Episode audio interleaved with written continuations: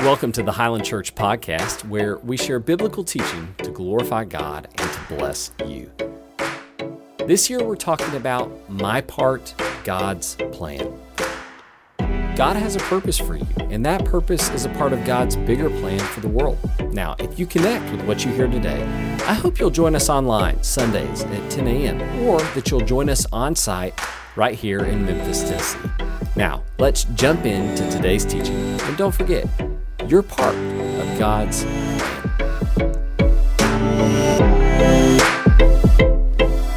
Good morning, church. Yesterday, my, uh, my son Foster, who was up here a second ago for the blessing, played in the championship Little League game, and we lost 23 to 22. It was a real defensive showdown. That was a baseball score as you can tell. Anyways, I was yelling so much yesterday, and I woke up today a little bit hoarse today, but I'll promise you I was not yelling as much as Lindsay was uh, yesterday at that game. She was into it. All right, hey, we are in Genesis 28 this morning. If you want to go there, you can. We're continuing our series on building the next generation, looking at the, the, the handoffs of faith that take place in Genesis. While you're going there, let me tell you a story seeing these kids up here start a summer work camp starting this week gets me thinking back to my camp days back in the summer growing up. I went to Mountain Fork Christian Camp in Beavers Bend, Oklahoma.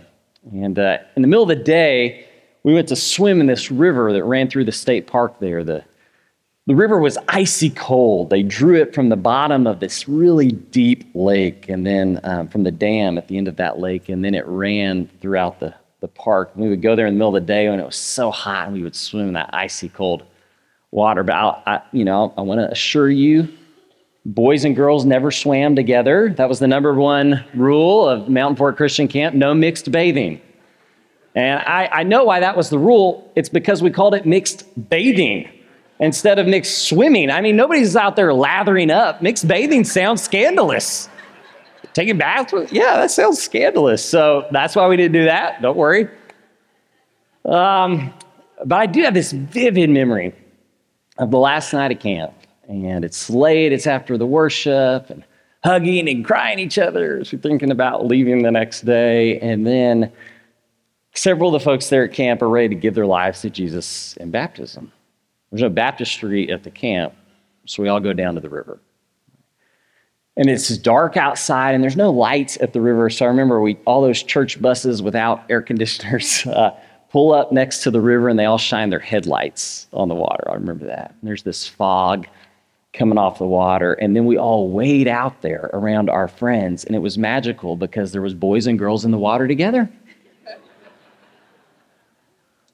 when we go out there into the water, and I can remember my friends just one after another giving their lives to Jesus in baptism and coming up out of that water and us singing around them. As I remember that, I'm just filled with this just feeling that's kind of hard to describe. I, I remember that just being filled with awe for this God. I remember we loaded up in those church buses and we drove back listening to MercyMe's I Can Only Imagine. You remember that song? I can only imagine about what heaven's going to be like and thinking about my friends who are going to be there with me, with God, and just being filled with delight in the Lord. As I think about that experience and I try to categorize that feeling, I think I would put it in the same category as the feeling I had early one morning climbing this mountain in New Mexico with my dad. We left early when it was still dark, and we get high up on that mountain near the saddle, just below the summit of this mountain, right about the time the sun peaks over the mountains surrounding us and just bathes every peak around us and every valley with light, and just being overcome with the splendor of what I was seeing. And this is amazing. And as I think about that feeling, I would also place that in the same category as the feeling I feel when something I have prayed for really deeply, something that perhaps the whole church is praying for together, when God answers that prayer. You know those feelings like something you were praying for almost beyond hope, and then God does it. There's a, a brother here at Highland who's been dealing with really bad eyesight issues the last few years. And so many of us have been praying for him. And the other day, he had a breakthrough and has seen better than he has seen in years. I'm just awed by God. And so as I try to figure out exactly what that feeling is that all three of those stories inspire in me, I think that's the right word. The feeling is awe. Just being amazed by the glory and the power and the nature of, this God of ours. Awe. All right, come with me to Genesis 28. This is a story of awe. Let me show you this. We're picking up with Jacob. This is Isaac's son. We're going to skip the Jacob and Esau stories. We're going to come back to those later and do them together. So I'm skipping them right now. We looked at Abraham, we looked at Isaac last week. Now we're on Jacob. We're in Genesis 28, verse 10. Let's read this. Jacob left Beersheba and he set out for Haran. And when he reached a certain place, he stopped for the night because the sun had set. Taking out the stones there, he put it under his head and he lay down to sleep. And he had a dream in which he saw a stairway resting on the earth with its top reaching to heaven. And the angels of God were ascending and descending on it. And then above it stood the Lord. And he said, I am the Lord, the God of your father Abraham and the God of Isaac. And I will give you and your descendants the land on which you are lying. Your descendants will be like the dust of the earth, and you will spread out to the west and to the east, to the north and to the south and all peoples on earth will be blessed through you and your offspring.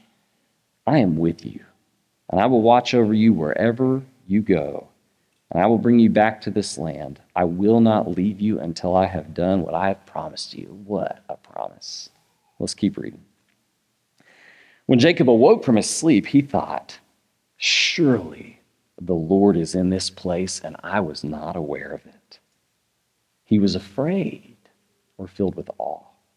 And he said, How awesome is this place? This is none other than the house of God. This is the gate of heaven. And early the next morning, Jacob took that stone he had placed under his head and he set it up as a pillar and he poured oil on top of it. And he called that place Bethel, which means house of God. And though the city used to be called Luz. And then Jacob made a vow saying, If God will be with me and will watch over me on this journey I am taking, and will give me food to eat and clothes to wear, so that I return safely to my father's household. Then the Lord will be my God, and this stone that I have set up as a pillar will be God's house.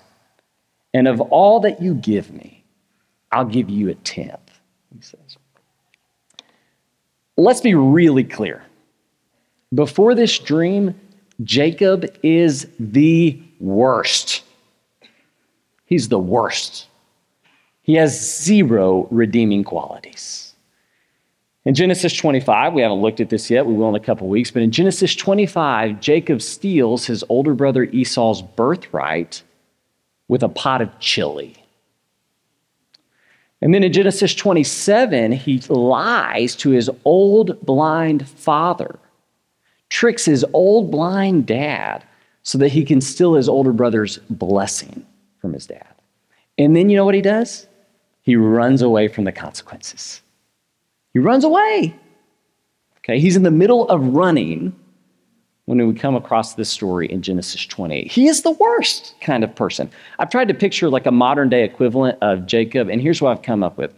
Jacob is like the guy whose parents, the teenager whose parents, give him a car on his birthday and he crashes it.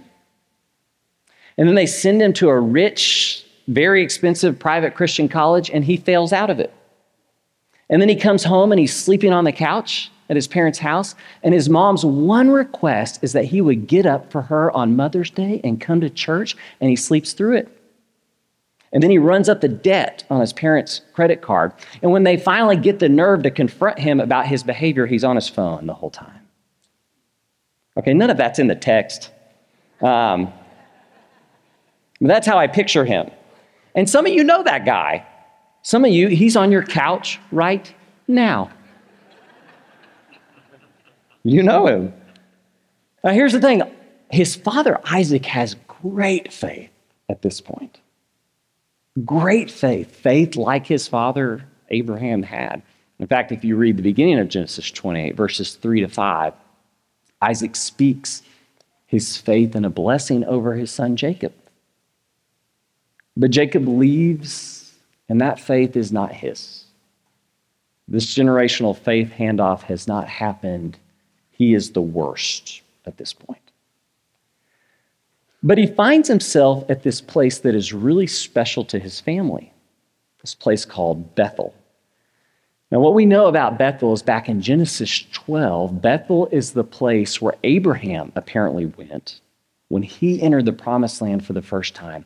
And Abraham goes into Bethel and he realizes he, this is a sacred place. And so he cries out to God at Bethel. So Bethel is a place where Abraham went to pray and where his grandson goes to sleep. I mean, that's a sermon right there. The place where his grandpa went to pray, Jacob goes to sleep. But fortunately, he's at the right place for this nap because he has this dream that's more than he bargained for. Uh, one scholar said that, that Jacob finds himself at the axis mundi of the world. Now, when we think about that term, we think about the axis that the world spins on, but it's actually an ancient word that means the place where heaven and earth come together. A thin place is what Celtic Christians would call it. A place where God is, is really close. And so he's scared. And he's scared for good reason. Because he's stolen from his brother, he's lied to his dad, and now the God that his dad talks about all the time, the God that his dad has given his whole life to, and the God that his dad is frankly afraid of, has found him in this thin place. So he has every reason to be terrified. But instead of smiting him, instead of killing him, instead of cursing him, you know what this God does? Blesses him speaks the same blessing over Jacob that he spoke over his grandpa Abraham, that he spoke over his dad Isaac. This God that has every reason to wipe him off the face of the earth because he's the worst. Instead, that God finds him and blesses him. And it's that experience of receiving what he did not expect from the God he did not expect to encounter that leads him to say this when Jacob awoke from his sleep, he thought, Surely the Lord is in this place, and I was not aware of it. He was afraid, and he said, How awesome is this place? Now, that word afraid actually means filled with awe. He was afraid, and he said, How awesome, same word, is this place. This is none other than the house of God. This is the gate of heaven. I like how Everett Fox translates it because he captures what the word actually means. He says, He was awestruck. And he said, How awe inspiring is this place? This place is overflowing with that feeling I was describing at the beginning of just being amazed by the glory and the might of God. And it changes Jacob's whole life. He was looking for sleep. He ends up getting a lot more than he bargained for. I want to come back to that in a second. I'm preparing for a series we're going to do in the fall out of the book of Acts. And if you've ever read in the book of Acts, this is the story of the early church. You'll remember Acts 2. It's the story of when God pours out his spirit on the, the people of God, the first disciples of Jesus Christ. It's an incredible story. And you may remember that that story ends in Acts 2 with the description of the early church as they're together, they're devoting themselves to the apostles' teaching, to the breaking of bread, and to prayer. And you remember what it says about them? Everyone was filled with awe for God. And because of that feeling, what they do is incredible. They share all their stuff, they sell all their possessions, and they share with anybody who has need. The community around them is amazed by them the community around them isn't hostile to the church. They're amazed by the church, and thousands of people begin pouring in and being baptized into Christ Jesus. Why? Because they see this group of people who are filled with something they don't even know how to describe awe for God. ACU, Abilene Christian, where I went to school, has this statue that's called Jacob's Dream. And it's an artistic rendering of this story in Genesis 28 when Jacob wakes from a dream to see angels um, ascending and descending from heaven, and he sees the Lord at the top of this ladder. And so this statue was put up at ACU. And uh, there's a little video clip of it. I want you to see it and just kind of capture this visually, this scene. And what I want you to pay attention to is the baptistry at the bottom of the statue. Let's watch this little clip. I showed Russ that video, and he's like, Man, that's incredible. And I said, Yeah, you should have gone to ACU. It's just normal there. No, I worked grounds crew uh, several summers at ACU, and it was, you know, it was West Texas, so we get up to 100 degrees during the day. So we would start really early in the morning before the sun came up. And I would sneak away on the gators. They let us drive around campus every morning, and I would pull up to this tree behind Jacob's Dream, and I would see the sun rise from the east on that Jacob's Dream statue. And I remember that feeling of just awe as I imagined that. Seeing angels descending and ascending from heaven, seeing the Lord at the top of that statue. And I think my favorite thing about that statue is the baptistry at the bottom.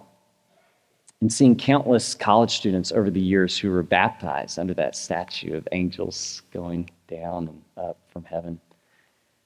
I think the point is really clear with the location of that baptistry below that statue, right? Is that when we are filled with awe for God, it changes our lives. And this is why Romans tells us that God designed a world to make his eternal power and divine nature known to us. That's Romans 1:20. So think about what he's saying.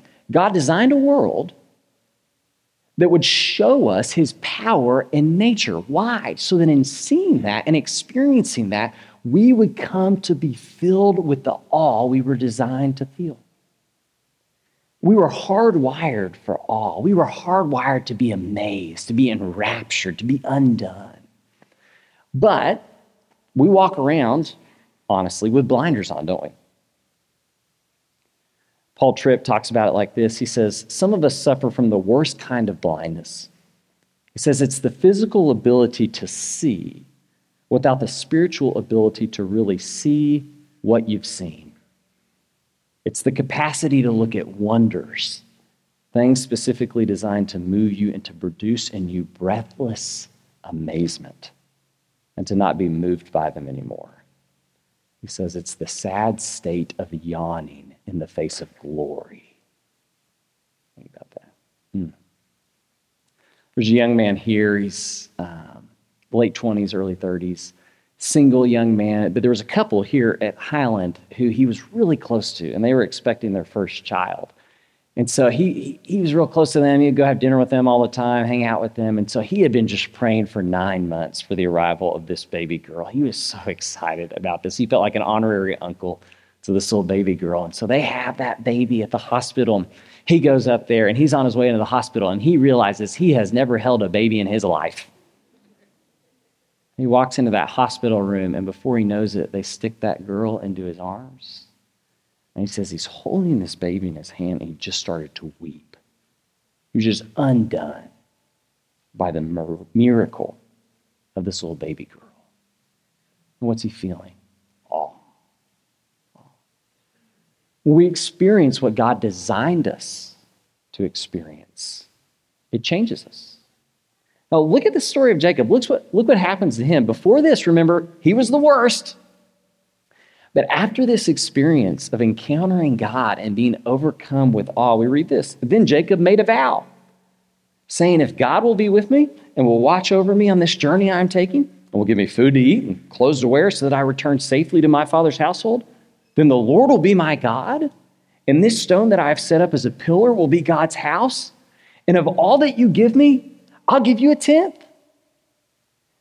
Okay, again, this was a guy who was the worst, who was running from all the bad things he had done, running from God, who, after this one experience of encountering the Lord, devotes his whole life to him and even promises he's going to tithe. Can I get an amen? Can I get an amen? Yeah, you can amen that. Some of you aren't tithing. Changes his whole life changes his whole life, right? Okay, let me ask you this. Why do you think so many of our young people are going to be baptized at Camp Highland in a couple of weeks? Why are so many of them going to be baptized there? Okay, some of them is because they followed my camp policy, which was shower as little as you can. And so they need that. But the reason that most are going to be baptized there is that they believe, like Jacob, the Lord is in this place. And they're going to experience the Lord that week in ways they did not think were possible. When they experience that, what they're filled with is awe. This is an amazing God. And when you feel that, you can't stop yourself from giving yourself to Him and devoting your life to Him. That's why they're going to surrender themselves to Him. So let me ask you this don't we want that to be the case here in this place? Don't we want this place to be a place where anytime somebody comes through those doors, they leave believing the Lord was in that place? And they give themselves to Him because of it.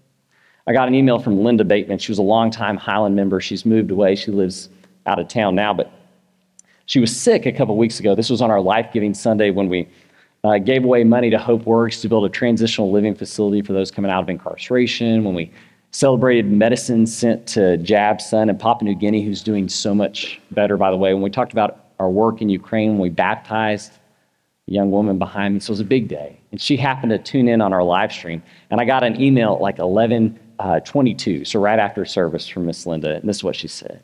She said, Wow, I've never been so grateful for a sick headache.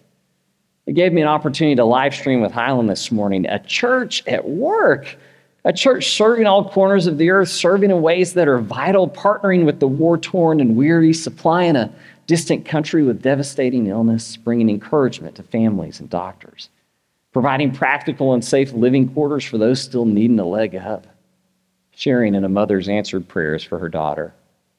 And I know firsthand the support and encouragement Highland has been to the mission of Timothy Hill. Highland continues to be in the trenches. My love and prayers will be with all of you as you continue with what God places before you. In Him, Linda Bateman, parentheses, totally forgot about my headache. That's all.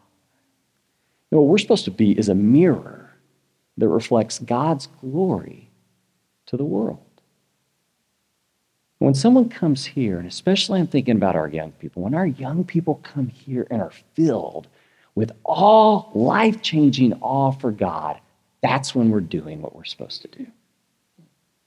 And let me point out, it's so special that the place where Jacob experiences this is the same place as grandpa did. And this place, Bethel, was a multi generational, awe inspiring place of God. That's what we want to be. I'll tell you, the story doesn't actually end that well for Bethel. In 2 Kings 12, this is years later, Bethel is the place where King Jeroboam puts two golden calves, and the people begin to worship something not God. It becomes the center of idolatry. What he recognizes is that his people are made for awe, and he's trying to redirect their awe to something they were not made to be in awe for. How tragic is that? This place that's a multi generational, awe inspiring place of God becomes the center for idolatry. I was reading a story, this was in a cycling article the article, the picture was of this old white New England church. Like, think Norman Rockwell, New England, uh, rolling green hills, red barn in the background, and it was in a, a bike website I was looking at. And so I checked out the article. I clicked on it. And what it was was about a race that was stationed there at that church. I was so excited about this. I was thinking about all the races we could host for cyclists in the area. It turns out, though, it's not a church anymore. This is, this is what they said. Now, after many months of planning and learning and demo and construction, they have officially opened the doors to Dirt Church Brewing Company, the only brewery in Essex County in northeastern Vermont. What a victory, right? This church, built in 1857, that closed down, is now the place where you can get a beer after a hard ride. Wow, what a victory. Oh, what a tragedy. This place that inspired awe for generations is no more. I mean, think about it with me. What if Highland, years from now, it's hard to imagine this. And God's doing such amazing things here right now. What, imagine this with me. What if years from now, this was the Houston Levy Office Park? where you could rent space for your business and we came and we worshiped money here? Or what if this was the uh, Houston Levy, Levee uh, storage facility and we competed with our neighbors down the street who've got a monopoly over here? And we offered, you know, heating and cooled storage here. And this was the place where you could worship all the stuff you've acquired and can't get rid of. What if that was the case here? It's hard to wrap your mind around that, and yet it's possible. I mean, we talked about this. Nine churches of Christ each month are closing down. Think about the loss to the kingdom that that is. These places that for generations have inspired, above all, awe and God are closed down, demolished, turned into an office. Can you imagine that? Our deep desire, and this is what's inspiring this vision for 2028 of building up the next generation, is that this place be a place that continues to build all and all those who would come here for generations and generations. That is what we are supposed to do. That's our calling. And we believe God's given it to us. Would you join me in prayer as we finish?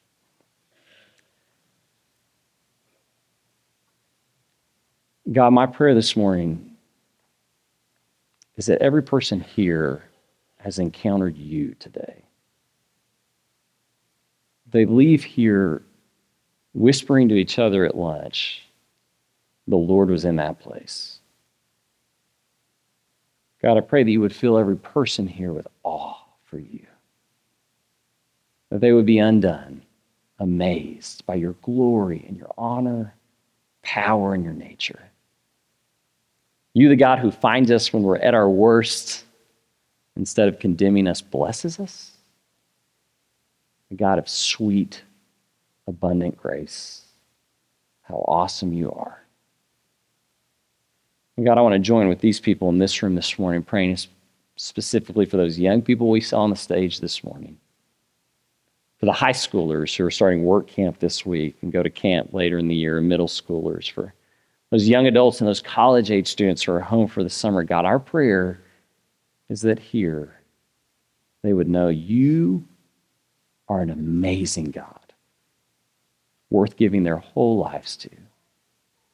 And that as they consider that, God, that they would be filled with life changing awe. We pray this, God, in the confidence and hope we have in your Son, Jesus Christ. As we consider what he has done for us, which is so far beyond compare,